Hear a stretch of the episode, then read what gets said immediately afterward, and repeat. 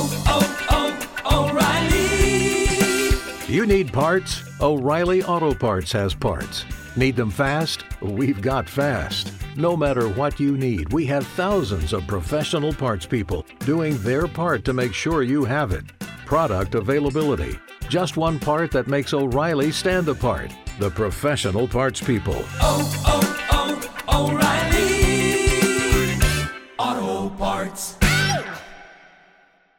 When facing a family law matter, it can feel like an overwhelming and never ending court process. It's vital to know that things will look better on the other side if you hire legal counsel with the skill and compassion to help. At Stengy Law Firm, we represent clients in difficult family law matters every day. Visit FamilyLawRepresentation.com to schedule your consultation. That's FamilyLawRepresentation.com. Stengy Law Firm, here to help you rebuild your life. Stangy Law Firm has an office in Wichita. Kirk Stangy, 120 South Central Avenue, Suite 450, Clayton, Missouri.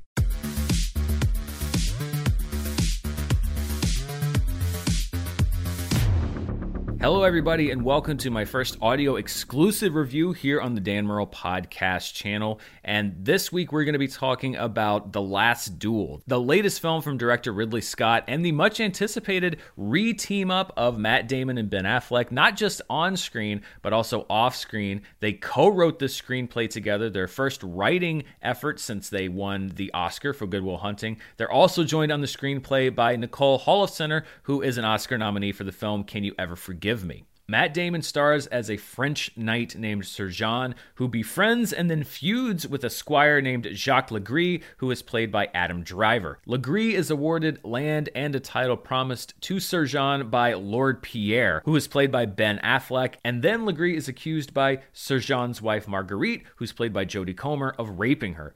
Desperate for justice, Sir Jean challenges Le Gris to a duel, which was the last officially recognized duel in the history of France. If you've seen Game of Thrones, you know trial by combat. It's the same basic idea here. And this is based on actual historical fact. The idea was that the winner of this duel would be the righteous party in the eyes of God. The loser of the duel would obviously die in the duel. And then Marguerite was said to be burned at the stake if her husband had lost this duel. So the stakes are very high, no pun intended. This movie's based on a 2004 book of the same name by Eric Jager, and it's told from three points of view. Uh, we get Sir Jean's point of view, we get Le Gris's point of view, and then we get Marguerite's point of view.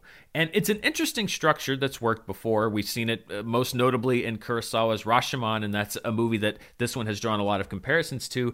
But here, I think it really undercuts the narrative drive of the film. And I think part of it may be that there's not enough variance in these events to justify looping back twice to revisit what we've already seen. Uh, these are very subtle moments, and I think the subtlety of these moments could have been played out once uh, and then perhaps appreciated if you were going to go back and watch this film again. The Last Duel feels every bit of its two and a half hour length, and it's a length that I think could have been justified had the movie teased out its story just a little bit better. But there's also no suspense in who's telling the truth because the film outright tells you who it is before we even get to the climax of the film. And I understand why this choice was made because the topic of women publicly accusing powerful men of heinous violations has gotten a justified spotlight here in the last few years, but it seems like The Last Duel wants to shy away from any ambiguity even approaching the third act of the film as if to sidestep some potential controversy if it were deemed that the movie was endorsing the concept of a false accusation. But I think there are plenty of ways around that that could have been done by altering the structure of the film to delay the reveal of the true story, uh, maybe even choosing to do it at a, at a crucial point during the climactic duel itself, or by actually engaging with this topic instead of sidestepping it altogether. Historically, it's never been firmly established who is telling the truth, although the historical record does seem to indicate it is fairly accurate to what the movie tells us. But when we're looking at a storytelling beat here, uh, you want to make your film compelling. And I think that by basically revealing the end of the mystery before you even get to the point where the suspense of the reveal uh, would be worth it, then you're undercutting your storytelling. And that's what I mean when I say that it wants to embrace a cultural issue without engaging with it. I think that if you left it ambiguous for a little bit longer, yes, it might be uncomfortable for the audience to consider the fact that this could be uh, potentially a false accusation, but at the same time, you're building suspense in the story. And I think if you had saved the reveal for perhaps even leading up to the climactic moment of the duel, does the person who's on uh, the losing side of the duel deserve what's happening to them? If you hold that reveal, uh, you're going to build suspense. The way that it, it's held now, I didn't really have a lot of suspense in that final fight because you already know uh, who the good guy and who the bad guy is. Uh, and it does feel like you're trying to sort of cast uh, a little bit of uh, ambiguity onto that in other parts of the film.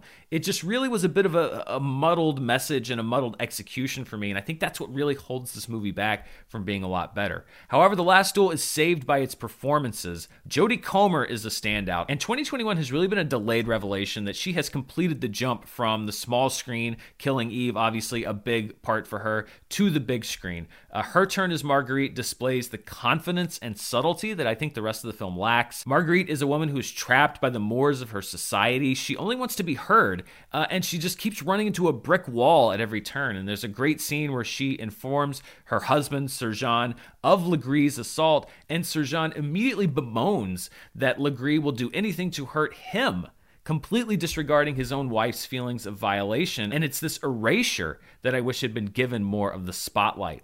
Matt Damon gives a compelling performance, though the three tiered structure of the film means that he's basically playing a different version of his character in every act. He's the least consistent across all three tales, which I think is impressive from an acting standpoint, but makes Sir Jean uh, more of a cipher and a little bit more difficult to crack as a character.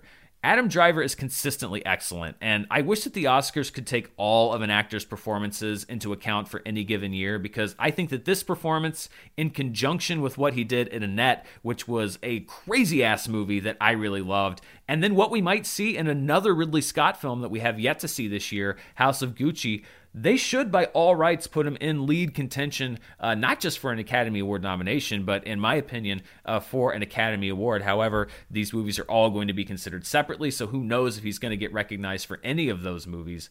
I don't know what Ben Affleck is doing in this movie, but I like it. Uh, his Lord Pierre is part Bruce Wayne, part Joffrey, and part the dude. Uh, but I was there for every second of his screen time. And Ben Affleck is not usually an actor that you imagine taking a big swing like this. And, you know, this may not be everyone's cup of tea, but I think that he balances out the earnestness of Matt Damon in a way that makes Sir Jean's frustration at being consistently overlooked and devalued uh, relatable because this guy is in a position of power, but he's, uh, uh he's an utter clown uh, but at the same time wields that authority very uh, viciously and very ruthlessly. Uh, there is a point at which uh, Ben Affleck utters a, uh, a four letter word that is, uh, let's just say, perhaps more used in the United Kingdom than it is here in the United States. and he makes a complete sentence out of it. There's like a, a, beginning, there's like a noun, a verb, and an adjective. I really liked him in this movie, even though half the time I was going, what the hell is this? it was a WTF performance in, the, in a good way for me. I think the pieces of The Last Duel seem like they'd make for one of the year's best movie, but they make for a jumbled whole. But this is a Ridley Scott movie, so it nearly demands to be seen on the big screen. The climactic duel itself is a gladiator esque piece of action filmmaking, and Darius Wolski's lush cinematography, along with Arthur Max's production design, should be seen on the big screen larger than life. Because of these factors, I'm going to recommend The Last Duel, but it's with much more reticence than I thought going in. Given the pedigree of Matt Damon, Ben Affleck, and Nicole Holofcener, I did not anticipate that the screenplay would be the weak link here, but The Last Duel does deliver in several other areas, and its many appealing factors compensate for this central weakness. I think coming out of this movie, Jodie Comer is the one to watch. If we're on awards watch, etc., she really, really owns her role in this movie and is uh, in many ways the heart of the film. So she impressed me, uh, and really all of the acting I think was done very well. Uh, just enough for a recommendation, but I really do think there was a way to take on this story with a little more subtlety uh, and with a way to to get the same end result uh, that could perhaps have made the movie more compelling.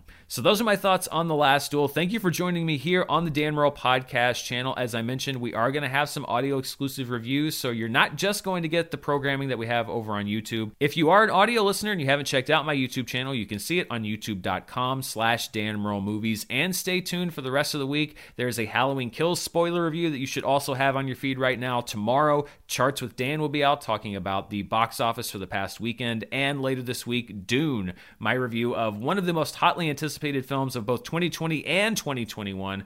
I'm very excited to dive into that. Thank you so much for listening, and I'll see you next time.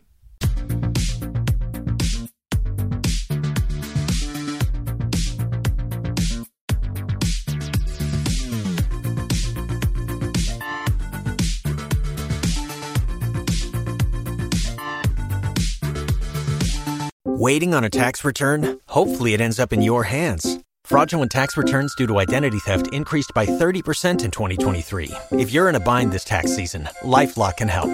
Our U.S.-based restoration specialists are experts dedicated to helping solve your identity theft issues. And all LifeLock plans are backed by the Million Dollar Protection Package. So we'll reimburse you up to the limits of your plan if you lose money due to identity theft. Help protect your information this tax season with LifeLock. Save up to 25% your first year at LifeLock.com slash aware.